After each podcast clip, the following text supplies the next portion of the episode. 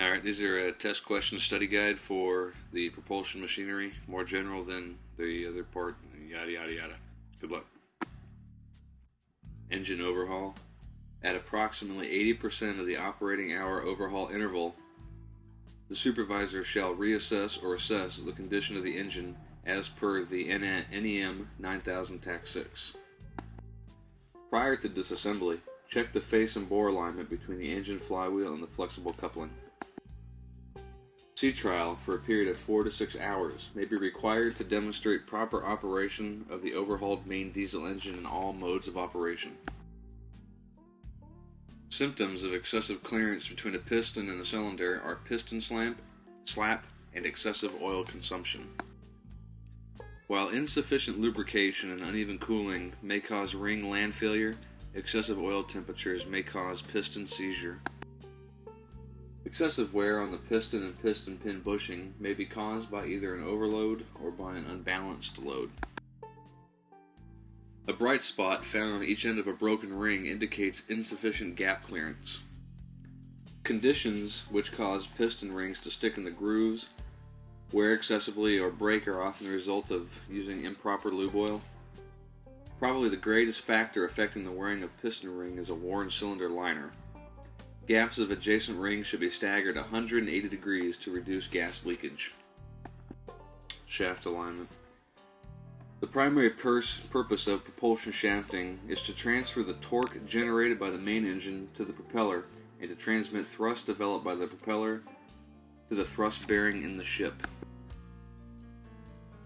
Do not attempt the final alignment of the propulsion engine or shafting unless the following conditions are met. The vessel is in the water, all ballasts are in place, and all major machinery weighing over a thousand pounds is either installed or simulated by equivalent weights.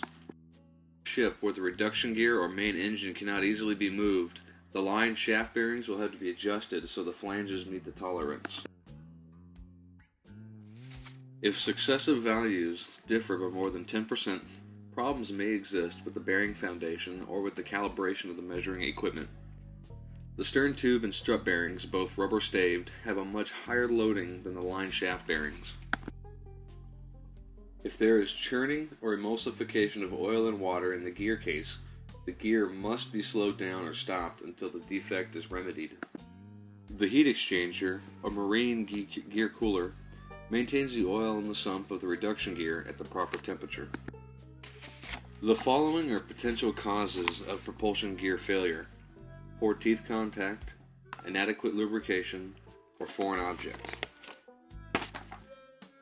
Care should be taken not to over tighten the gland nuts as this can result in wear damage to the shaft. Although the inspection of power transmission equipment is required, frequent bearing inspections should be avoided. As a supervisor during the planning stage, you should check on all materials like flexible hoses, gauges, and all consumable materials before you start working on any job. As a supervisor during while or while inspecting the job, you should carefully consider the capabilities and experiences of people then assigning the work.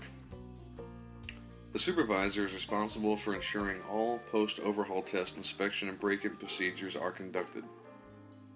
After an overhaul, the basic run shall basic run in time shall be conducted per manufacturer's technical manual and recorded. When using the load ring method, the droop must be eliminated to avoid unnecessary load on the marine transmission bearing. This location should be picked to be as close as possible to the coupling, but also not in a location to interfere with the mechanics trying to take the readings. The angular alignment of the marine transmission to the shaft should be no more than 0.005 inches per inch of companion flange outside diameter on a gap difference basis, whatever that means. The line shaft bearings support on the inside of the ship's skin. Low oil level, empty sump, or fully clogged oil strainer are probable causes for no marine gear oil pressure.